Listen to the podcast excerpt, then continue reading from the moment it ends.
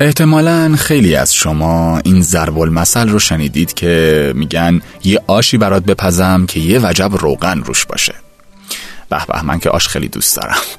این ضرب المثل ماجرایی داره که جالبه. میگن ناصر شاه قاجار سالی یک بار آش نظری میپخت و خودش هم در مراسم پختن آش شرکت می‌کرد تا ثواب ببره در حیات قصر اغلب رجال و بزرگان مملکت جمع می شدن و هر کسی یه گوشه کار رو می گرفت. خود شاه هم بالای ایوان می نشست و نظارت می کرد. باشی مثل یک فرمانده دستور می‌داد و در پایان کار به در خونه هر کدوم از رجال کاسه آش میفرستاد. اونها هم باید کاسه خالی شده رو پر از اشرفی می‌کردند و به دربار پس میفرستادند.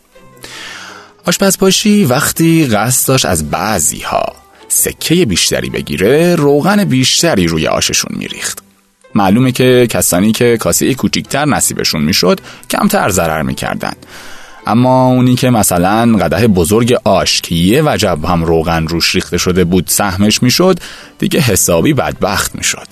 به همین دلیل اگه در طول سال آشپز باشی مثلا با یکی از درباری ها دعواش می‌شد آشپز باشی به اون شخص می‌گفت خیلی خوب بهت حالی می‌کنم دنیا دست کیه؟